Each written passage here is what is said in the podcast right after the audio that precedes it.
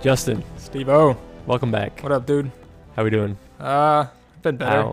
How are we doing? Been better. Uh, for those of you who don't know, well, before I get into that, dude, we were on such a good pace the start of this year, working uh on a two week schedule, just pumping out content, and then uh, I feel like things just kind of messed up a little bit. But the newest thing was for me, I have been sick for the last week or so.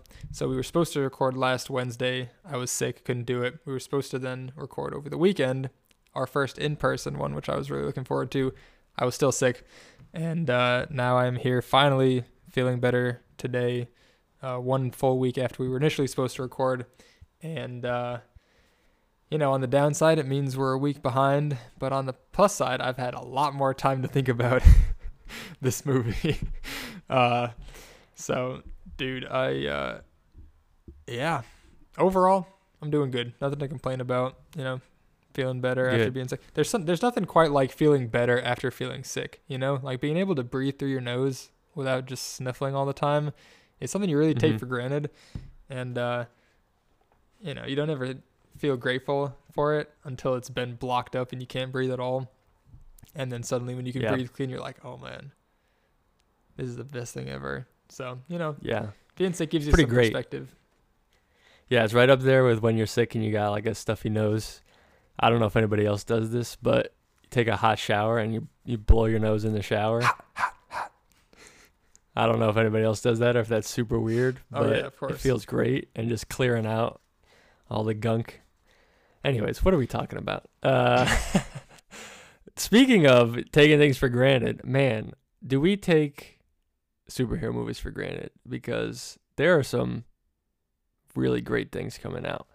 Uh, we're here to talk about a fantastic movie that we've both seen recently. And hopefully you guys have seen it too.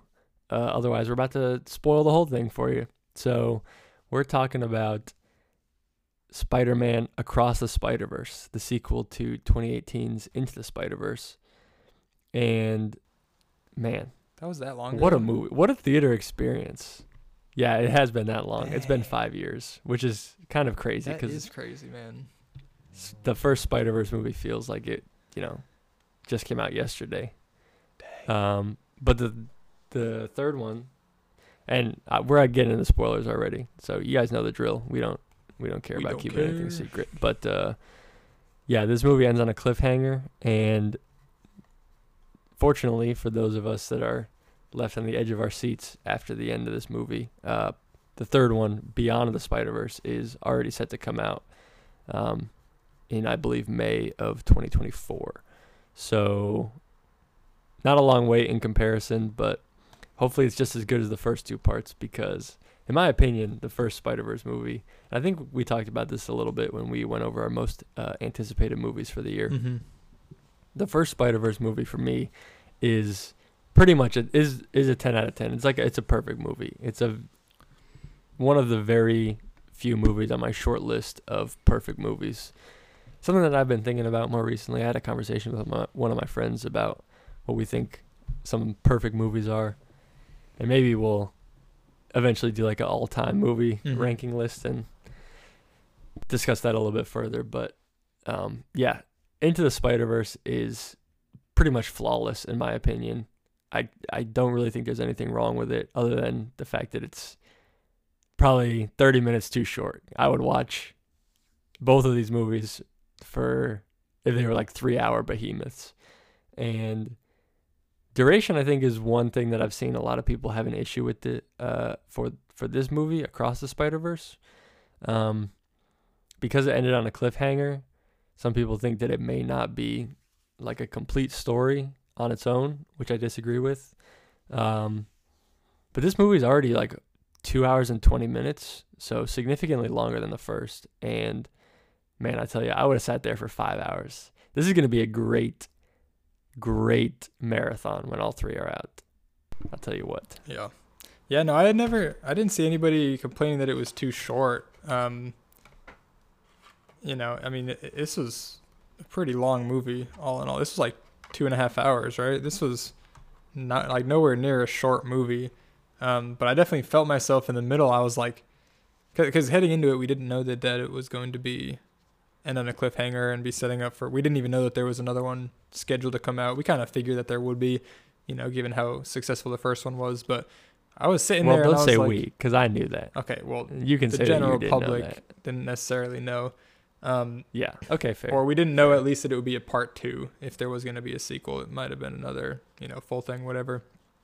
But uh, yeah, I was sitting in the theater and it was getting like I was like, it feels like it's been quite a long time sitting in this movie, and like we're nowhere near resolution. Like there's no possible way they're gonna resolve all this, and then obviously they didn't. The you know it was meant to be set up, and that kind of helped reframe everything. Because I was like, either this movie just feels like it's taken forever, which is not the case, or there's something fishy going on here. Um, you know, because it felt like I was in the theater for a long time. So I was getting at the point in my head, I was like, if this continues and wraps all this up in a, you know, satisfying way, this is going to be like a four hour movie, or at least it's going to feel like it, which, you know, I was like, is this movie just dragging or something? But no, no, they just, like, and looking back on it too, there was like not a whole lot of drag in this movie at all, despite it being so long. Like, No, not I mean, obviously the animation is so fast paced that it feels like something exciting is happening all the time. But like Mhm. looking back at the plot, you know, there's some moments, especially between Miles and his mother, you know, things like that, where things slow down. The first scene when he and Gwen are sitting on the underside of the tower, but other than like a few moments, this movie just like keeps going and going and going, and um, and it, you know, it's not like it pads out the two and a half hour runtime. Like there's so much that happens in this movie. Um, yeah. yeah, it, it was, it was really good. Yeah, no, I agree. The pacing of this movie was really excellently done, in my opinion. There's moments, like you said, where it slows down and hits its emotional beats, but it doesn't screech to a halt in those moments, and it doesn't ever feel like those are out of place either. Um, they feel earned between all the characters and their relationships that, firstly, were built up in uh, the first Spider Verse movie, like you said, with Miles and Gwen um, reconnecting after you know a year and a half of not seeing each other, and um, relationships that were further expounded on in this movie, like between Miles and his parents. Uh, he has a few conversations with with his mom that were really heartfelt, um, and then uh, also relationships that were like newly explored in this movie, specifically between Gwen and her dad. mm-hmm. Um, and I really thought this was Gwen's movie, to be honest. I mean, it, it starts off with a monologue of her playing over the the drums, or or talking over her playing the drums, and she's kind of the focus of the story for me. I know Miles is like the main protagonist, but Gwen really stole the show for me this movie. Um, she has that awesome intro scene where she, you know, takes on this Galileo esque vulture uh, from a different universe that, so has popped sick. into hers. That was so cool. I loved his like paper, like Vitruvian Man style Mhm. uh, art and his Italian accent and uh, all the like cool gadgets that he had. Um, and also, he was like a real challenge. It took more than just Gwen and Spider Man 2099, who shows up to assist with this uh, reality hopping vulture. And it took another Spider Woman also. Um, I think her name's Jess. I don't know her full name. Jessica Drew. Uh, the cool one, on the pregnant lady on the motorcycle. yeah. Jessica Drew, who awesome. actually is uh, Yes, her own you. character. That's Spider Woman in the um, yes. in the comics, who is kind of a spider, kind of has spider powers, kind of not. Like she can fly and she can like shoot. I think they're like venom blasts, but like laser blasts. So they uh, they didn't really adapt the uh, the comic version of her because she also Mhm.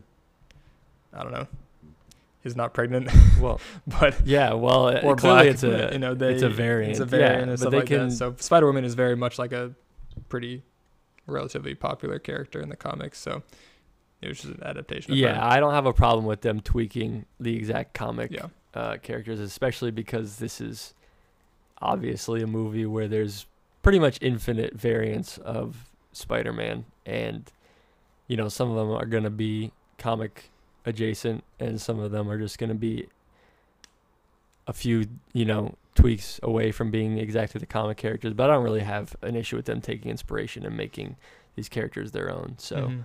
um, Yeah. To see, you know, characters like Peter Parker and Miles Morales and Jessica Drew be their own versions in the movie, I have zero issue with. yeah. Um, but yeah, Gwen in that first scene, like we see how good she is at being uh, her own version of Spider Woman or Spider Gwen. I don't know what we're gonna call her. Um, but uh, we get this real tragic backstory of her and how her version of Peter Parker like became the Lizard in her reality, and and she ended up like killing him inadvertently, trying to save everybody, um, and how that affected her. Uh, it affects her dad, who's the police chief, and like Peter was a uh, a family friend as well as Gwen's best friend at the time, and it just leads to this really interesting dynamic between Gwen and her dad, where he's the chief of police trying to hunt down Spider Woman and doesn't know that it's his own daughter, and she's obviously trying to keep her identity a secret, um, while still doing the right thing and like saving people, uh, while ac- actively being hunted down by her dad, which is pretty crazy.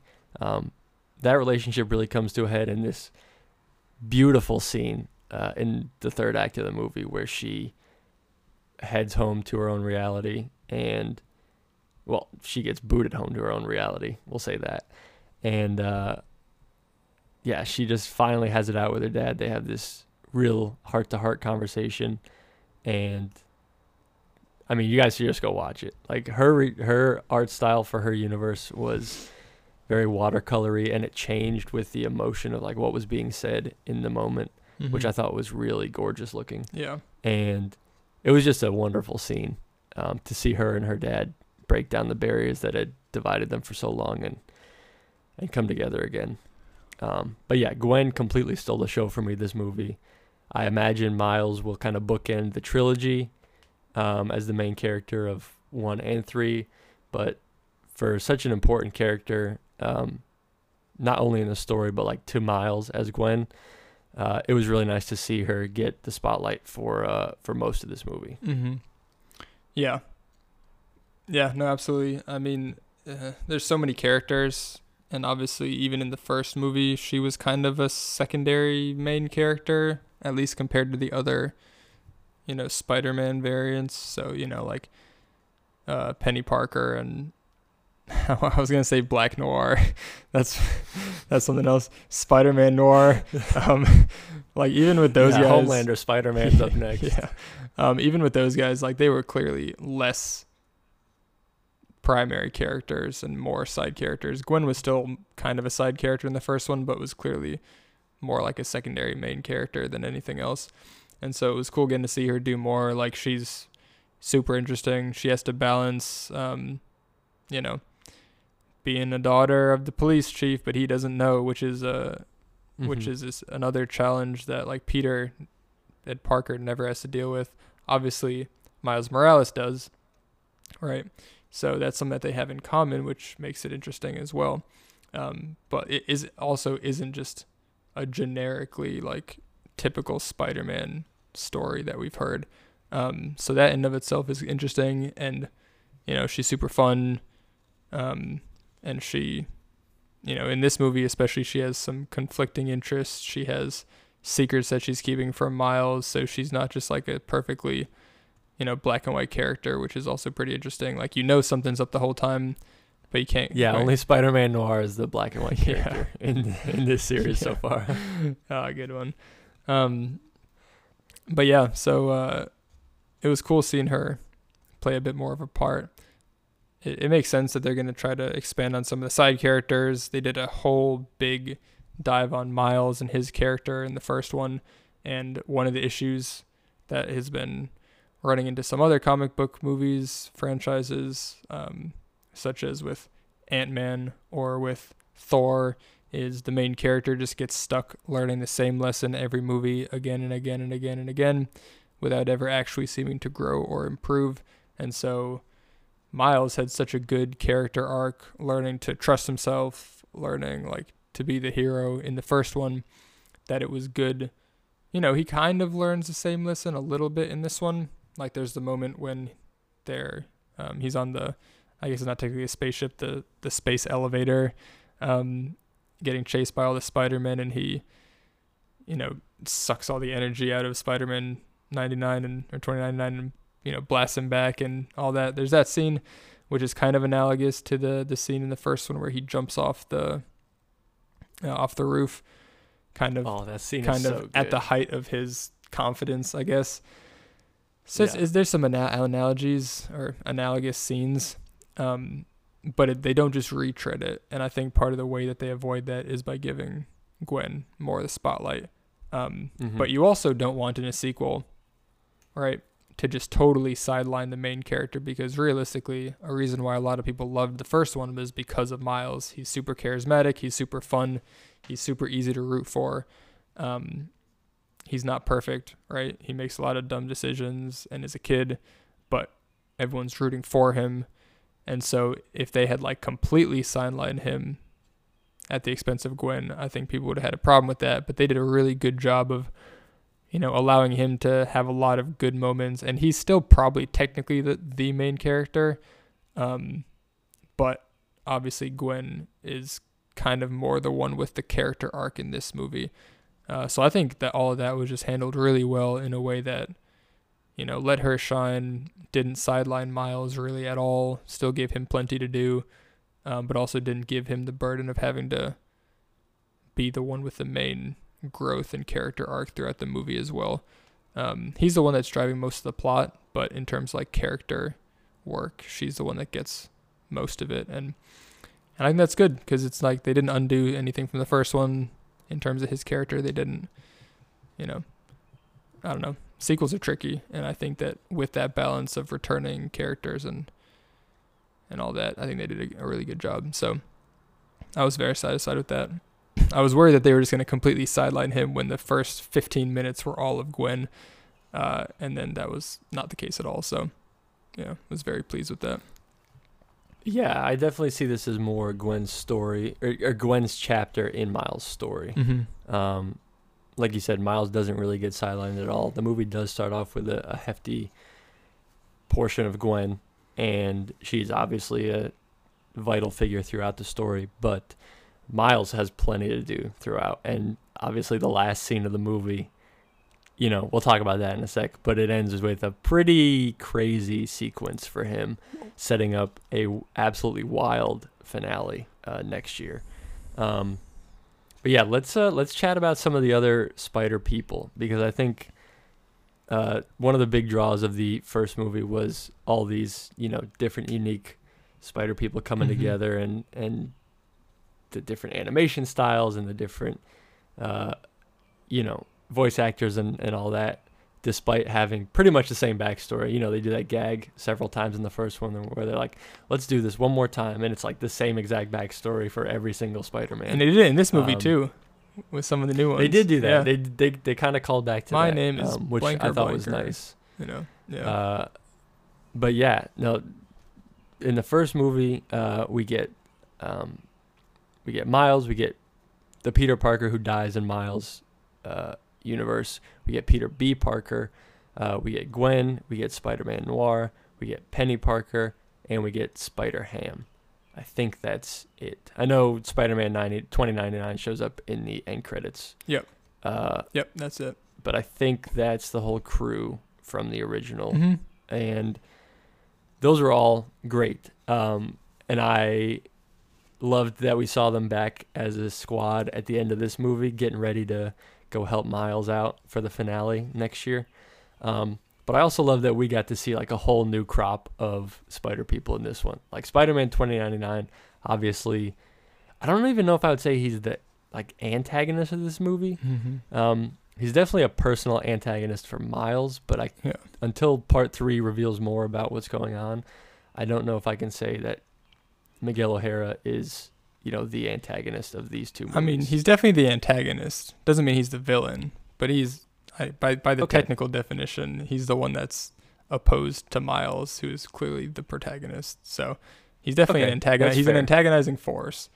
Um, Sure, he's throwing we'll the, we'll say the- that. the roadblocks for Miles to clear. But I, I also wouldn't wouldn't say if I would label him a villain yet. either. Okay, well that's fair. Uh, I'll I'll agree with that. Um, but yeah, we he was great. I thought um, Oscar Isaac did a great job voicing this character. He was really menacing and also kind of had a valid point. Um, I guess we'll learn more about this. Well, he he says the Spider Verse sounds stupid, and then he calls it the arachno humanoid polymultiverse, which I guess also sounds stupid. but he has this whole um, philosophy that certain events need to happen in a spider person's life, otherwise their universe will collapse. Um, and they're these are canon events. So, um, in one scene, uh, Miles ends up saving uh, a police chief in this like Indian uh, version of Manhattan, Mumbai, which I thought was that whole sequence was great. That's Um, funny. But he saves his Miles saves his police chief, which kind of stopped a canon event from happening for for Indian Spider-Man. Um, Paviter Prab- Prabhakar was that his name? Something like that. uh, Something Indian. They they call him Pav, so I'm just gonna call him Pav. yeah. Uh, and he first of all hilarious, uh, but second of all had this canon event like stopped from occurring in his universe, which potentially could have doomed the entire uh, world in that reality. Um, so Spider-Man 2099 claims to have gone through like a universe destroying event previously because he messed up the canon of an existing universe Mm-hmm. um, and this is why he, you know, is opposed to Miles because Miles' dad is about to be named police chief, um, uh, or police captain, because Yeah. the captain has to to die. Mm-hmm. Uh, and uh, Miles obviously wants to save his dad, but Miguel doesn't want to let him go back because if he, you know, risks saving his dad, then he puts potentially the fate of his entire world uh, at stake At risk. yeah. which is a really interesting dichotomy. Um, obviously, Miguel has like valid reasoning. Uh, you know, it's one life over um, the fate of the potential billions that are in this world. Mhm. But obviously, you can see Miles' point where he can't just let his dad die. Yeah. So it's not like Miguel, as the antagonist, is like an evil Spider-Man, but he has opposite goals to Yeah. Miles, which puts them in a really interesting dynamic. Yeah, I mean it's a classic like villain who might not necessarily be technically wrong in the outcome that they're looking for, but is like super wrong in how they're planning to get there, right? Like they're they just they just take an ideological stance that in and of itself is not necessarily that bad, right? Like he he wants to prevent this catastrophic cataclysmic event that's he's already experienced, right? Which is not a bad Mhm. thing, but he takes it to the degree of like wanting to literally hurt this you know teenager and also you know just allowing people to die preventing them from saving each other stuff like that which is just you know a whole level is like basically condemning people to die when he doesn't know for sure that that will you know solve um like the cha- I, I don't know the, the issue. It's not gonna he doesn't know for sure that it's gonna prevent the event again you know just because it happened one time you know anybody who does statistics or um, any type of science knows that it's just because something happens once doesn't mean that it's a regular occurrence you know like you have to have something happen Right. multiple times and he's just like not willing to take that risk. He's not willing to look for alternate options or alternate solutions um, and that's Mhm. really what makes him the antagonist taking his stance to such an extreme um, and obviously being very authoritarian in the way that he handles it so Right. Yeah, he was definitely taking it a little bit too far and like physically trying to stop Miles from going back to his universe and saving his dad. yeah and yeah, it, it's going to be really interesting to see how the story develops in in the third movie, where hopefully we learn, you know, one way or another if Miguel's right or if he's wrong. Um, and obviously we want to see Miles save his dad. Like uh, Captain Morales is a great character, boss. and it would be terrible to see him to see him go. Um, not to mention the like irreversible pain that would that would do to Miles. yeah So obviously we want to see him get saved, but we're gonna learn more about the, uh, you know, the fate of the Spider Verse and whether or not Miguel's correct in his assumption that, you know, canon events must occur in uh, these spider Yeah. places.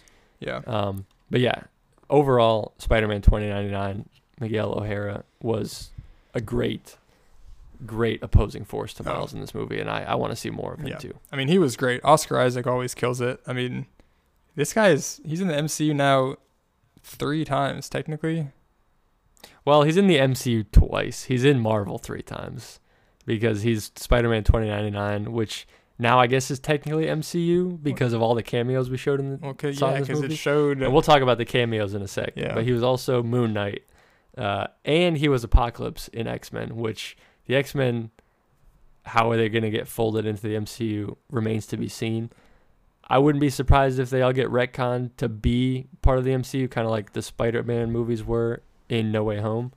Um, but I, we can't really make that call. well, I mean, we already happens. we are. I mean, we know that the X Men in a universe exists because we already saw Professor X in Multiverse of Madness. Doesn't mean it's the same one, the the same Professor X from the same universe that Apocalypse was in because obviously in the X Men we never saw any indication of like the Fantastic Four being there, and Right. and John Krasinski, um, Mr. Fantastic was there, but we know that generally the X Men exist, which means in a universe there's an Apocalypse, which means we don't know that who's who plays that Apocalypse, but in the theory it's not Right. too far of a stretch, especially once we know Deadpool's coming to the MCU and we know that um, Hugh Jackman Logan is coming with him, and so it, it it's kind of heavily heavily implied. No, it's not a big stretch at all. So- But I, well, I'm just gonna say he's in Marvel th- three times, Yeah. and MCU twice for sure yeah with this movie.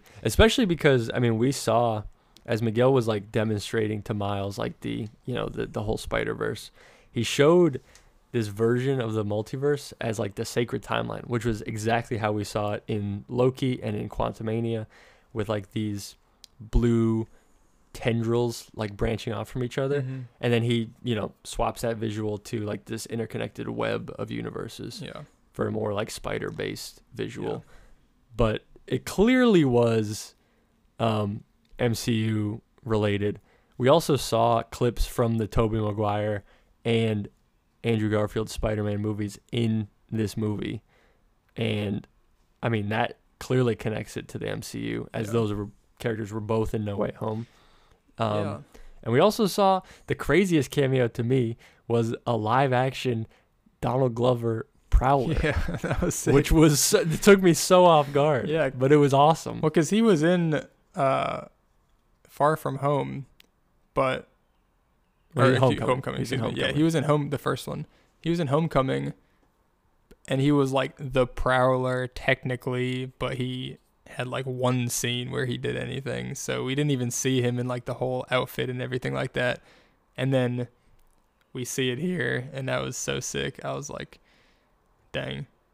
Like this is really Yeah. bringing everything, and they had him just in there with all the animation. I'm like, this dude is literally just sitting in front of a green screen, just like Oh yeah, chilling. Probably got paid yeah. thousands of dollars. Collecting a nice paycheck for, for doing Yeah. absolutely nothing. But it really made me wonder why like there was no Tom Holland um cameo either because it's not like oh it's like oh Tom Holland is the MCU the Disney side and they all you know Sony has all the rights to all these other ones. It's like no Sony still owns the Tom Holland Spider-Man. So I don't like it wouldn't have been any legal reason why he wouldn't have been in there. So maybe Tom Holland was just filming other things and they couldn't work in the schedule, or maybe they're waiting for a bigger reveal in the next one where he actually comes in and like fights alongside them or something ridiculous like that. Um, That would be so cool. But but it, it made me wonder because I'm like, that's the recognizable brand that they're trying to push now, right? Like if they're gonna try to connect other franchise and it's Spider Man, it's not like you know, it's not like it's a different frame. Obviously, it's still Spider Man. So it made me curious as to why that was. Um, it might just be simple as some scheduling thing. He wasn't, you know, wasn't free to to do it. But um, either way, super cool cameos all around, and that's not even to mention the cameos in the background and the the fun references to the memes and uh, just so many things. I'm like, I feel like oh yeah, I feel like there's so much going on in this movie. You could watch it a hundred times, and if you really know Spider-Man lore, I mean, there's probably stuff that I mean, there's definitely stuff that you and I didn't catch. And even if you're like a Mhm. hardcore, hardcore Spider-Man uh, lore guy that's like read all of his comics that have ever come out, you're probably still gonna miss stuff. Um, it was just so cool and so many Easter eggs and so many, you know, fun things without making that like the whole point of the movie, right? Like like there's Disney Star Wars kind of gets lost in the oh look, remember this thing, remember this reference, remember this person and then kind of just fails at any like story and character point. Whereas this is like yeah, it has all those fun moments which just every time you're pointing at the TV like, "Yo, let's go." Like I can't believe that, you know, they did the thing, whatever. But the movie's not about that. Like if you took all of that out, it would Right. be just as good of a movie. Um regardless. yeah. It has it has plenty of fan service without being just completely pandering. Yeah. to like all the little member berries that you want to to see as a Spider-Man fan. It's not like the movie's built on, hey, look at this thing you recognize. It's like, here's a fantastic story with great action, great animation, great emotional beats, great music. We'll talk about that in a sec because the soundtrack for well, I guess we'll talk, talk about it right now. But the soundtrack for this movie absolutely banged. I've been listening to it for the last two weeks, and it's so good. I'm still Um, listening to the Fast uh, 10 soundtrack.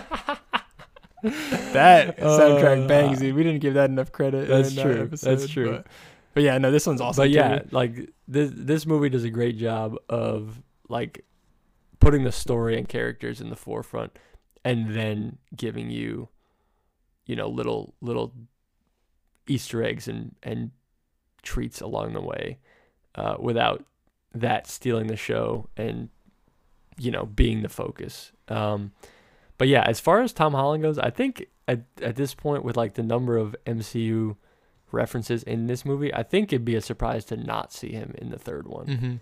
Uh, whether it be just like a clip from, you know, one of his MCU appearances playing in the background or like shown as a reference to uh, the main story. If we saw him like show up and actually team up with Miles, that would be awesome. I doubt that's likely to happen, Yeah. but you can dream, right? Yeah. So, um, yeah, I think I mean there were so many cool uh, spider people when you go when they first arrived like spider headquarters. Um, my personal favorites were I really liked Ben Reilly, uh, the like super emo Spider-Man voiced by Andy Samberg with like the cut off denim jacket and just like insanely ripped physique Mhm. who was just always in a mood talking about how tragic his backstory was Mhm. and how he was thinking about it. Uh, he was great. I really liked the quick appearances also of um, the T Rex Spider Man, which was which was awesome. And I really loved uh, Peter Parked Car. yeah. Who was it, was, it, was, it was like a blink and you'll miss it uh, kind of appearance. Uh-huh. Uh, he was like ferrying other spider people around the base, and it was. It was How does great. a spider But bite a car? Someone explain that to me. maybe a car bit a spider? Who How did a spider bite a T? A spider could bite a T Rex, sure, but how was there a lab that developed a radioactive spider? Listen, they were it's a different universe. maybe man. maybe they were also doing. Jurassic Park. Maybe it wasn't like billions of years ago. Maybe it was a modern day T Rex that they brought back in the same lab they were Ooh, doing. that's that's a good point. Yeah. I, but Yeah. my my crowd that uh was that I had watched in the theater with was loving the the Western guy too, the Western Spider Man Oh, with yeah, the horse. Which the Well, horse didn't seem to have the spider powers because he he made mention he's like I'm Spider Cowboy or whatever, and this is my horse. The horse had the mask, and the horse could apparently shoot webs out of its feet. But Well, also, the like, horse is also seem to have uh, there's a scene where it's like standing upside down on the Yeah. ceiling. So I think the horse also has. Yeah, I don't know how Web Slinger has like also spider powers, but that was hilarious. Yeah. Oh, it was Yeah. Every time he came on screen, our whole crowd was just dying in our theater. Yeah. it was phenomenal. But But obviously, yeah, there are so many moments in the the spider headquarters where like you can just look around and see 50 different versions Yeah. of Spider-Man, yeah, and there's something in there for everybody. yeah. But obviously, one of them stands head and shoulders above the rest. Hobie Brown. And that's my boy Hobie Yeah, Brown. this dude stole the show. I want the third movie. hundred percent. You know how we said the first movie was a Miles movie, the second movie was a Gwen movie. I want the third movie to be a Hobie movie. Like, oh yeah, dude, 100%. this dude. He was the man. his okay, his animation is just some of So the good. coolest. so good. The whole, I mean, the animation in this whole franchise is just pushing the boundaries and completely like redefining what animation is and can be. Like after getting so many of the like looks really nice but also looks super boring at the same time like Pixar types that they've been pushing out the last you know 10 Mhm. years where everything looks the same the same animation style all the Disney movies all the Pixar you know all of the DreamWorks is copying it type of thing like seeing just the the energy and the life and the contrasting and conflicting animation styles in this movie and obviously the previous movie as well just it's so much more interesting it's like animation exists in this unique way that you can literally anything you can imagine and draw down you can make happen which you just can't Mhm. do due to you know budget restrictions and physics in live action. And so if you spend the whole time trying to make it look as realistic as possible you're just missing out on the whole like purpose of the genre. And it's characters like hobie brown like spider punk who like exemplify that the most. Like this dude just walking around with a guitar like and he has like this i don't know 70s like grunge rock like rock. It looks like he's out of a rock magazine. Like it look every time they show him is like he was clippings out of a magazine. Um Oh yeah. uh, It's ah, so dude, it, he looked so freaking cool, and obviously his character was just so fun, and he's like constantly fighting, like you know, fighting for anarchy and stuff like this, and all his side comments were great, but like even just his animation alone was just so good and so distinct. Like you knew his personality just from like his animation style. If you just saw individual frames of him in the movie and didn't know anything else about him, you would know his personality. And that's just Oh, like yeah. a real testament to like the amazing work that the designers and the and the artists did um, with creating his character. And it's not just him, but he's like the the best example of it. Um, maybe it's just because he's new. Like we've been used to some of the other characters in this movie, is or based because of the previous movie. Um, but yeah, dude, he brought so much life and energy, and he was just hilarious. And I'm so glad that he's gonna be back for the next one too. Um, Yeah. big, big, Pretty big much of every Hobie. line that he said, I was I was laughing at. Yeah. And he had my favorite joke of the entire movie. Um, when they're in uh, Mumbai and uh, this like canon event is stopped, the universe starts to kind of implode on itself, and uh, there's this this just like gaping black void that starts like sucking in all the buildings around it, and the spider people are like, "What the heck is that? Like, what's going on over there?"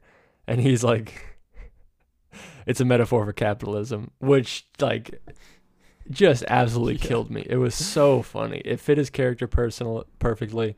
Um, it like was comedically timed perfectly, and man, like Hobie Brown was by far the coolest character in this entire movie, and it's probably gonna save the day because he is. What what are you showing me? You I, showing me I have a- a, I have a card, a Hobie Brown card, just backwards because my camera's reversed. But you see, it's like the punk and everything. I got this game, uh, Marvel Champions that I have had a, uh, a bunch of cards that are based around like the Spider heroes. So, like oh, there's nice. you know like Ghost Spider, which is apparently what they call Spider Gwen. This is Jessica Drew, Spider Woman. We got like Miles. And all that, and one of the Oh, characters nice. You came prepared. You got yeah, the whole. no, that's what I was digging deck. through earlier. There's the Spider UK who shows up in this one, who's like helping hunt down Miles at the end, the British sounding Yeah. guy. We got Spider Man Noir.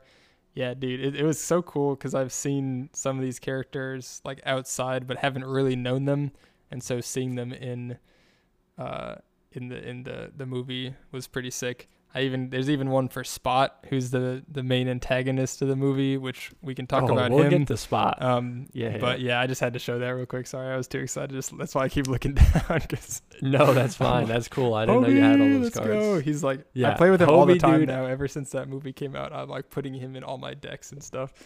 It's so sick. Yeah, dude, Hobie was sick. Yeah. Uh, I think his greatest superpower though is how he fits all that insane hair into his mask and like it doesn't change shape. Yeah. Miles too, to a lesser extent, like he basically has an afro, and like I don't know how it fits under into the mask Yeah. and the mask. Like it's pure animation magic, Yeah. obviously, and it's superhero stuff, so it doesn't have to make sense. But like all these people, all these spider people with hair, like the mask does is not affected at all, which I think is hilarious. Wouldn't even just like if you had regular, like decently long hair, just like guy hair, like you would have lumps all on your head. Like if you just had oh the yeah, hundred percent. like the the I don't know I don't know exactly what type of cloth it is that they have, you know, when you pull it over, you're just gonna have lumps all on your head. It's not gonna be like perfectly Yeah, smooth. of course it makes but- no sense, but it's it's Yeah. oh, man, Hobie is just so oh, cool. Oh yeah, he's the best. He just comes in like out of nowhere too with like a crazy like guitar riff and like smashes through this wall that the other spider people were like trying to get through. Um and there's obvious, you know, chemistry between him and Gwen that Miles is very jealous of, which led to a lot of funny moments. Mhm. Um, but yeah, I mean that was he was great. I I think he had my second favorite entrance in the whole movie. Uh, my other favorite entrance was Miguel in the opening sequence with Gwen. Yeah. Like while she's struggling with Vulture, we just hear the Spider-Man 2099 theme, which absolutely slaps. Mhm. And he like comes through this portal and like strikes a pose and like shoots these electric webs out at Vulture and like knocks him off Gwen. Oh, that was so cool. Yeah. Man, this movie is just awesome. We're just gushing about it. Uh, I'm gushing about it at this point. But this movie, like, I think the only thing I can knock a point off for is I don't have a problem with it being a like part one of a part t- of a two part like story. And I understand nobody's gonna go see an actual like five hour Spider Man movie besides probably us. Mhm. Um, so they got to break it up into two parts. But man, I really can't stand the actual like to be continued Yeah. uh like ending card. Matrix 2 did it and it was like the worst thing I've ever seen. And I know it's a little bit different cuz this is a comic book and comic books actually end with to be continued, so I give it a little bit of leeway for that. But I really I I was so firstly I was like I need to see more of this. So I was like I can't believe this is ending. Yeah. but I also like the actual to be continued. Don't love that. So I, I would like knock maybe like a quarter of a point off for that. But this movie is is also near flawless in my opinion. Yeah. It's so good. Yeah, I mean, I agree. I also don't really like that. I mean, I don't even like in the MCU when they do like the Star Lord will return or, you know, Thor will return, like whatever it is. Whenever they do the will return, I'm like, just let it be. Like, Yeah. I mean, that's not even a to be continued. But yeah, no, I definitely agree with you. Like, I mean, this is a different circumstance. But could you imagine if at the end of, um, like in Infinity War, it just said to be continued? Like that just kind of defl- which granted Infinity War like was a complete story in itself and could have just ended there, right? The bad guy won, but it literally was a complete story and it could have ended and been its own movie if they didn't do anything after it, right? Would have been disappointing Right. because the bad guy would have won. Well, depending on your definition of disappointing, um, the bad guy won. So it you know it told a complete story and could have ended there, which this movie definitely could not have. This was very much a part one and a part two of one big movie. Um, so, you know, but if they had had just a to be continued, you know, after Infinity War, it would have sucked all the life out of it. It would have been like, well, I mean, we know, I mean, we obviously knew that there was a part two anyway.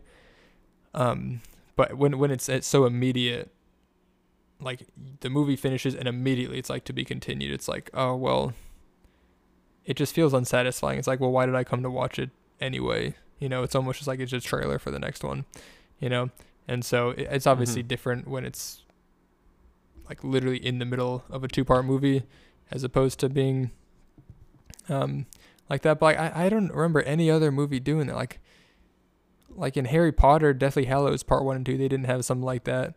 Like in a ton of other movies that have a part one and part two, they didn't do that. Fast X, they didn't have a dot dot dot to be continued, and that ended on a. This is two Yeah. movies in a row that just end on a big cliffhanger. Neither of which I was expecting to end on a cliffhanger because I thought, oh, dude, I'm just, ah, this is a. Yeah, ah, you're clearly off the ball. Yeah. And I know you mentioned it before that you didn't know this was going to be a, a two parter here. I just want to add for the record uh, after the first Spider Verse movie came out and they announced like sequels, they had announced movies two and three to be Across the Spider Verse Part One and Two, and it was marketed that way for a good while. well, And then you know within the past year, like they changed it to Across the Spider Verse and Beyond the Spider Verse. Oh. So I knew there was a third one coming already, and I knew this was like it had been marketed as a part one and part two. I didn't expect it to end on a to be continued, but I did expect it to hmm. you know tell one story over two movies. Well, maybe I did a better job That's on you, avoiding. buddy boy. Well, I did. I do my best to avoid uh, marketing, and apparently I did a better Uh, job than I thought. fair.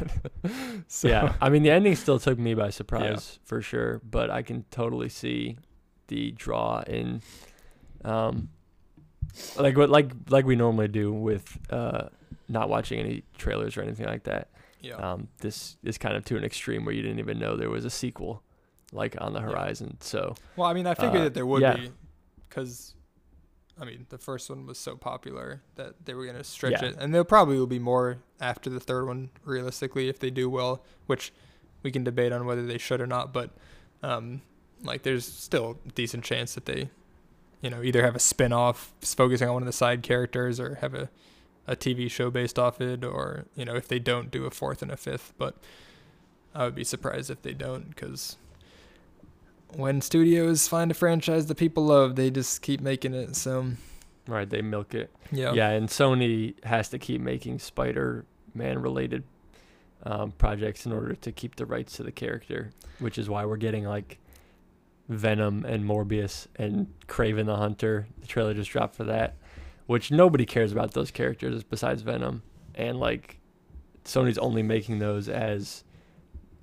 ways to eh, keep their grasp on the Spider-Man IP. yeah. Otherwise, it will revert back to Marvel. So Does that mean that Aaron Taylor Johnson is also in the MCU twice? Because he's playing Uh, no, I don't count any of the Sony stuff. Even Venom like appearing uh in the MCU verse at the end of Venom 2 and like his cameo at the end of No Way Home credits, like I don't count those. Like they're so bad. The only reason that they're in there is because of um like this this Cross legal yeah. BS with Just because it's Sony bad doesn't mean it's not. You know, just because it's bad doesn't mean it's yeah, not still. but I'm canon. not. If I do in future like MCU marathons, which are like getting to Oh, be, Yeah, insane. You're not watching all Uh, the X Men and all. I'm not the watching. previous I'm not. You're. I'm not watching Morbius, dude. I'm not doing it.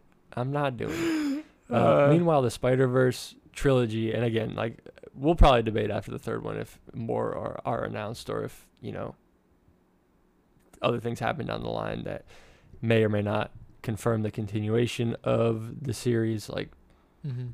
if they keep making these as good quality as they are so far through the first two, like I have no problem with that. Yeah. Um, it'll become an issue if they, you know, keep milking it and the, the quality declines. But I mean, if they put this much like tender love and care into uh, future Spider Verse movies, like you can make fifty of these Yeah. and I'll watch them all. So Yeah. Was this movie? Do you know? Was this movie supposed to come out sooner? And was like COVID? Did that mess with it at all? Or or did they? or Um, did I don't they- think so.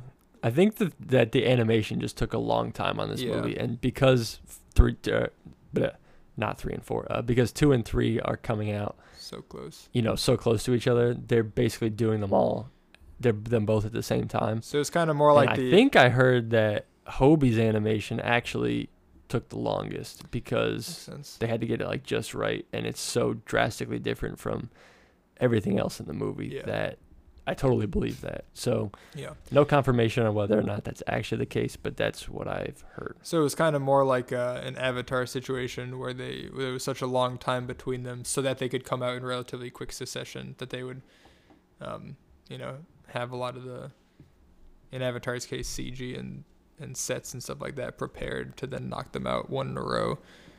It was Mhm. more of that okay, because I was like, if they spend five years like that just shows. I mean, you don't want people to forget about your movie, right? But not that anyone was gonna forget about Into the Spider Verse, but you know, you the companies that got deadlines to meet. You know, so many movies rush out stuff to meet deadlines. You know, we've gotten stories of in the MCU specifically of you know directors changing what they want up to like two months before the movie's even released. Uh, Yeah. How they want scenes to look, or like a one month before the scene, before before the movie's even released, um, changing how they want CG to look, and like I think I I read somewhere that like the the suits in Endgame that the Avengers wear into like the time machine, like that changed so many times. They didn't even know what they wanted to look like when they filmed it, and they ended up, you know, changing those multiple times within the last like two months before the movie even came out, which is why they look not so good, like the white um, suits.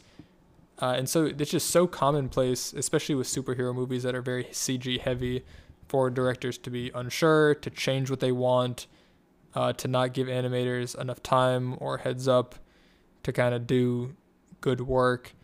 Um, and here it's like very, very clear that they planned out every single frame of the entire movie and they took the time that it was needed in order to do a good job and put the best, you know, the best possible animation forward that they could. Um, and it, it's just so high quality. It's really amazing, and I'm I'm curious if other companies are gonna start copying this animation style. Um, it's pretty unique, so I don't know how easy it would be to replicate, especially if you're going for a more, you know, meet deadlines, pump out content type of approach that a lot of uh, you know production companies have. But it really just stands out from all of animation and even just like movies in general, CG, animation, just visual effects. Like this this franchise just sticks out is so distinct. And I remember when I saw the first trailer for the first one, um, because this was back before Ragnarok came out when the trailer started dropping. This was back when I still was watching some trailers. I thought I was gonna hate it, to be honest. I thought it was gonna give me a headache. I thought it was too much like small jump cuts type of thing that it would my head was just gonna not like it and you know Mhm. there's definitely a lot to keep up with especially in the the fighting scenes in this movie and in the first one as well obviously. But despite being like so fast paced it just feels smooth too. And it, it just it's so p- pleasing to look at. I don't know. I don't really know how to describe it. Um It's just excellent. it's just excellent. Is what it is. it's it's so good. And it's it's really a testament to the creators and the director um which i don't even i don't even know who directed it but whoever did um and the animators is uh, Lord and Miller. lord and miller this. The same guys who did uh, Lego Movie, so they have obvious animation chops, and they're clearly not the ones like yeah you know doing the animation by hand. but you know Um, designing it and stuff but right. shout out to lord man in between making music he's taking time to uh and miller brandon miller about to get drafted second here tomorrow Yeah, drafts tomorrow, right? Yeah. Yeah. The Celtics Anyways. might have just traded for Kristaps Porzingis, which is insane. but Yeah, that's wild. but we're getting big draft going, uh, big trade going down before the draft, Yeah, but that's a a total totally non sequitur. Um, but shout out to Um, them because they, yeah, like this this whole Yeah, movie is just a piece of art, a love letter to storytelling and to comic books, and to the character of Miles Morales. And it's like, man, it just gives me hope. There's still really good stuff out there. It's it, it's so yeah, it's so good. Yeah. Last, uh, well, not really. I guess this will be the last big thing we touch on. Uh, was uh, the true villain of this movie, and I guess really the the main villain for parts two and three here, um, the Spot, voiced by Jason Jason Jason Jason Schwartzman. Um, I thought he was terrific. Uh, what a interesting power set to be able to like set these like portals basically anywhere and use them to his own advantage. But also the massive level up he got from interacting with another collider in the midst of this movie. And now he's like a multiversal threat because he can go anywhere so cool. Um, I also love that his whole existence was a callback to the first movie where Miles hits one of these Alchemax scientists with a bagel, Yeah. uh, which was just great. and that guy that got hit with the bagel turns out to be the spot. So yeah, I mean that was just a funny moment from the first one that got retconned into like a, a serious villain development. Um, and Spot, yeah, I mean he's a huge threat now. Like Miles could barely contain him with, with everything he had, you know, when he was kind of underpowered and, and goofy um, due to the slippery nature of his like portal spots. But now he's like a big deal. He's he's not just the villain of the week. He's Miles' nemesis at this point. Um, and I have no idea how they're gonna take him down. What are they Like possibly he seems to way do? too powerful. Yeah. He's way too powerful. I mean, they'll build some machine. They'll do some tech gobbledygook. Or are they going to do time travel? Because apparently, according to the MCU, multiverse equals time travel. So Mm, that is true. That's I mean, possible. just because they're clearly the exact same thing. But I'm I'm wondering, is that gonna be something that they pull in, or is it just gonna be some machine that they make that you know, you know, makes his atoms solid or whatever, said he no longer has his powers. I don't know what they do with the, uh, like in No Way Home, where Doctor Strange just makes the bracelet that magically removes their powers, type of thing or I guess Doctor Strange doesn't make that. He makes the one that sends them there. But Peter just like reverse engineers all their powers. Like, is that gonna be? They're just gonna make some Well, device. That, uh, it wasn't magic. They had the Stark Tech fabricator that could Yeah. just make anything. So Yeah. that might be magic, but better not make uh, homes for homeless yeah. people or like no, it'll be it'll be interesting to medical see. devices. better just make Yeah, Sandman, MCU really not has a lot of actual problems that could be solved as per our discussion on Quantumania Oh and their enlarging of food that could have, you know, saved world hunger uh, globally. But anyways, uh, yeah, it'll be really interesting to see how they deal with Spot. Um, I hope that Tom Holland has like a hand in it, and I also hope that Lego Spider-Man has a hand in it because he had a great scene. what the heck? Uh, I thought the Lego appearance was really great. Why was he not in more of the movie? Come on, Sony.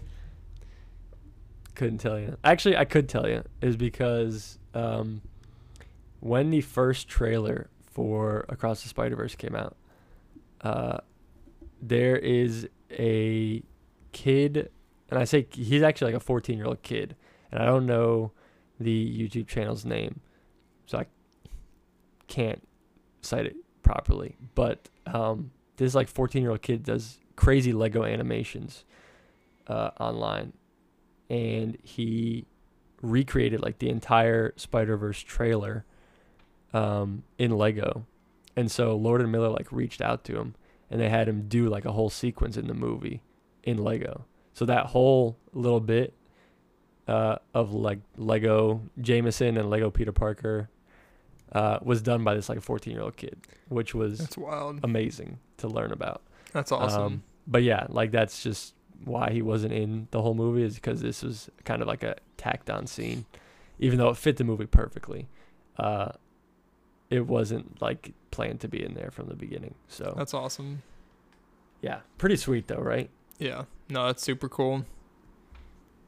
That's super cool. But Man, what a legend. just like the rest of the movie, it was super cool.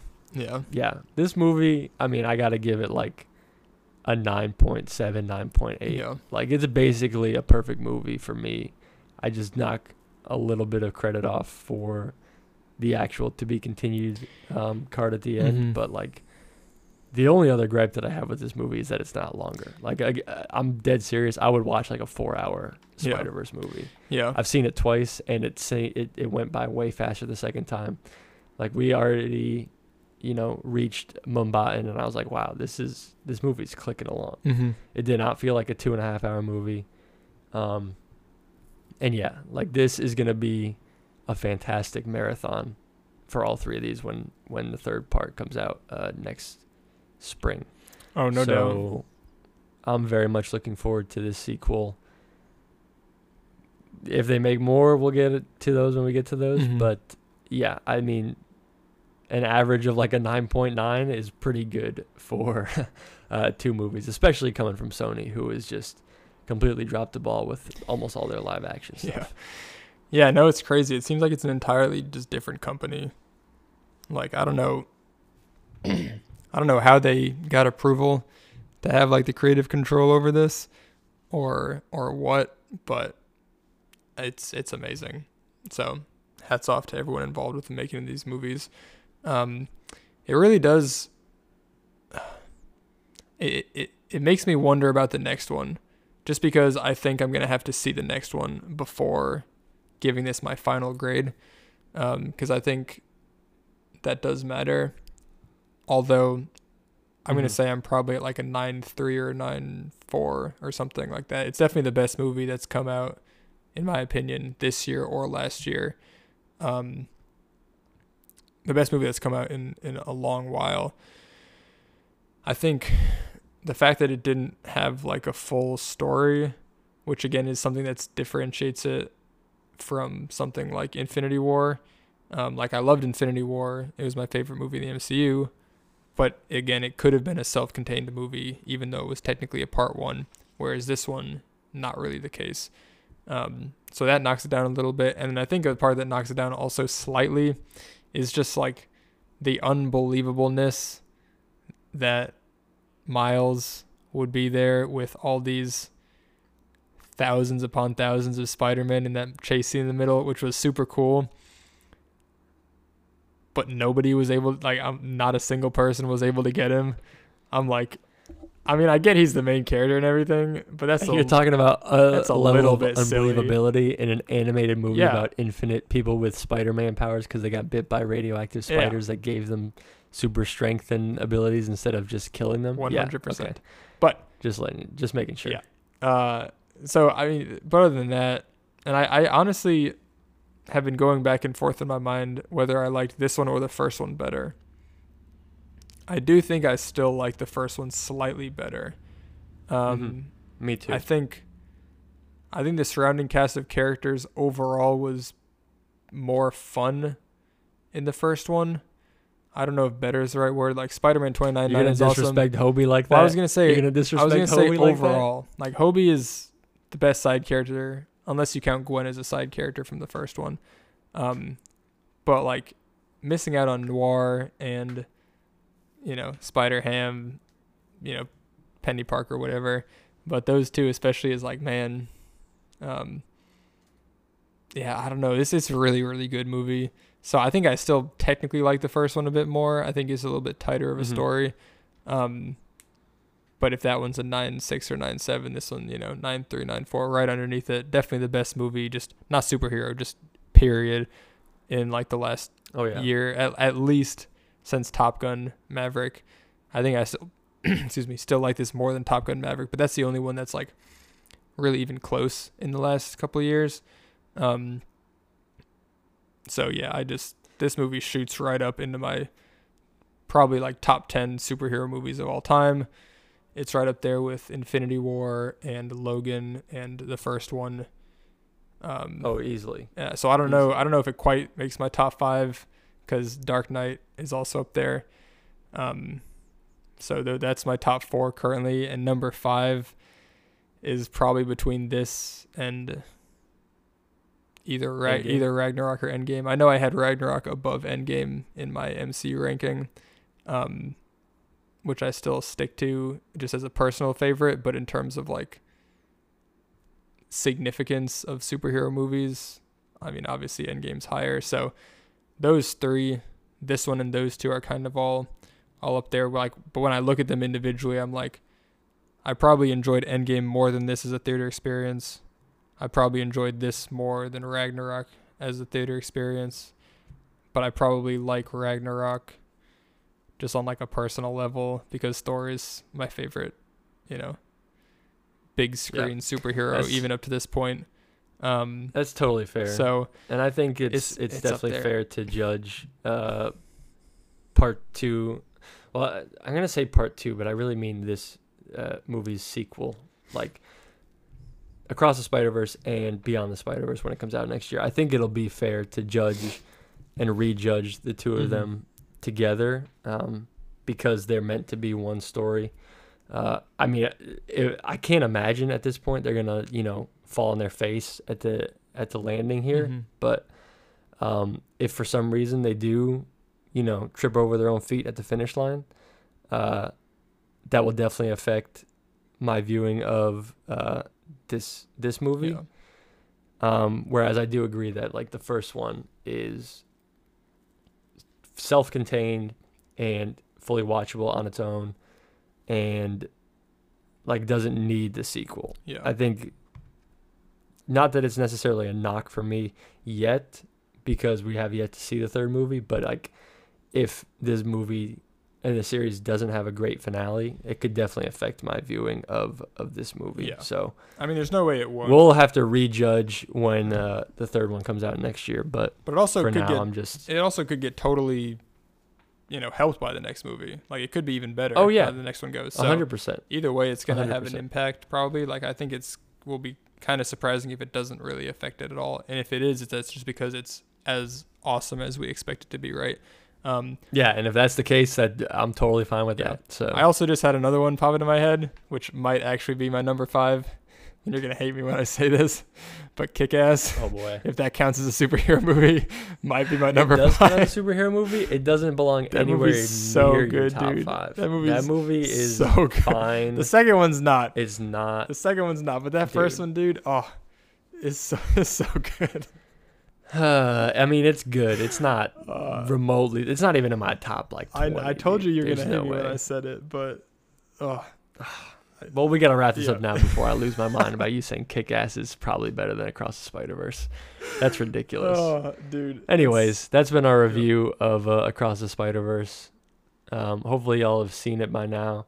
Uh, it's definitely worth a theater experience, in my mind. Um, it's worth a viewing anywhere, but if you can see it on a big screen with big sound, go do it before it's too late. Um, we got some big heavy hitters moving into the the big screen in the next month, um, and so I wouldn't be surprised if Spider Verse gets booted out uh, eventually here. So Mhm. before it gets out of there, go see it on the big screen. It's totally worth it. You will not regret it. Yep, go see it. It's awesome. It's so much better on the big screen too, which I mean all these Mhm. movies are. But yeah. Dude, and you mentioned the summer, man. There's some real bangers coming up. I'm so excited. I don't I think I'm going to Yep. have a hard time seeing all of them in theaters just budgetary reasons like I've already seen like seven movies in theater this year, which is more than I've seen the last couple of years combined. And I just No, you gotta get a you gotta get a subscription. I'm telling Ah, you. may- dude, maybe we'll see. I mean, Netflix is now doing its, you know, pulling its crap where it's no longer letting us, you know, split as a family um, with my wife's family. So we uh, we're having to reevaluate some of our just viewing expenditures. Um, as we are like, well, do we want to pay for that by ourselves? And if so, you know, how's that going to work? Stuff like that. So we'll see. But uh, at the very, you know, so because of that, I probably am not going to end up seeing Flash in theaters. Um, I definitely am going to see Mission Impossible. Definitely going to see Dune. Um, Oppenheimer, I would like to see, but we'll see. Uh, that's one of the ones that I'm very excited for as well. So um, I'm hoping I can make Yeah. that work. I mean, for me, that that absolutely has to be seen Yeah. on the big screen. Yeah. I mean, we got as of right now, I think the next month is pretty chock full of of great movies. I mean, Flash came out last week. I saw it. We're probably not going to review it because you're not going to see it. Maybe I'll do a little quick review on my own and we can upload that. But Yeah. uh, next week, Indiana Jones comes out, which is probably not going to be very good. Just saying. yeah, Uh, and then yeah, mid July we have Mission Impossible, which is going to be fantastic, and then the following week we have the Barbie Oppenheimer double feature. Everybody's waiting for. Uh, Dune unfortunately isn't until October, but I think the good news is that there's not too much competing with it, so we can wait for what is sure to be one of the best movies of the year. But yeah, some real crazy heavy hitters popping up in the next few weeks. Plus, uh, first episode of Secret Invasion just dropped today, so I Mm, um, I watched it. Yeah, I have not yet seen it because, well, I was working all day and then I hopped on this call with you. but also Lydia is working tonight, so I'm gonna have to watch that. Oh, well, tomorrow I have to drive her to the airport because we're going to Peru with her family next week. She's gonna be sick. So I'm glad You're I'm gonna getting have to just just over my watch it on the sickness. plane. Yeah, I'll probably watch. Nah, not, not on the Just plane, download it on rent Disney Plus and watch it on the plane. No, we'll probably watch it with her family because a bunch of them are super into Marvel too. So we'll watch sometime during the week and then maybe the next episode too. But uh, that's coming out, which means we'll get to we'll get to go back to doing TV a little bit, which was fun because we Oh, haven't yeah. reviewed a TV show in a long time. And also, we finally this is little old news at this point, but we finally got a uh, a premiere date for The Wheel of Time season two, which I know we're both equally thrilled about.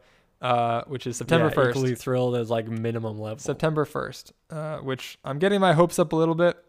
Um, just talking, our, our sister Julia is finishing up the books. She's on book 12 now, right at the end out of 14. And she's just hitting me with all these, I can't believe that just happened. Like, oh my gosh, this did what?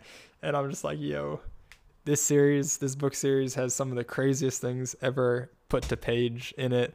And I'm like, if they can even hit like a tenth of that, then I'll be a little bit happy. Unfortunately, it ha- was not looking so good after the first season. Yeah, I was gonna say really after season it. one, I think a tenth is is stretching it for what this show can I'm not- accomplish. I'm not but maybe expecting we'll it. be pleasantly surprised. I'm not expecting it, but they also gave all the excuses of COVID and you know yada yada yada. So now that can't be an excuse anymore. So I'm like, there's there's their chance to like get it right, and uh, if not, I'll probably just cry myself to sleep eight weeks in a row. Um, but I'm committed to watching Yep. this season through. Um, but after that, we'll see. Because, yeah, dude, you got to read those books. It's so good. They're so Dude, good. I am reading a different series right now. I'll get to them eventually. You keep hounding me about Yeah. it, but I am. yeah, I am we too. got plenty of stuff to uh, to review coming up. It's gonna be a busy summer, so we'll try to Yeah. do our best to stay on our track because we were really keeping to a good schedule at the beginning of the year, and Yeah. family vacation and the busy start to the summer here has been uh, throwing us off slightly, but We'll be back yeah, in two we weeks. will. Uh, yes, sir, we will, and uh, we'll we'll be chatting then. So Sir, that'll be it for this time. Until then, deuces. peace.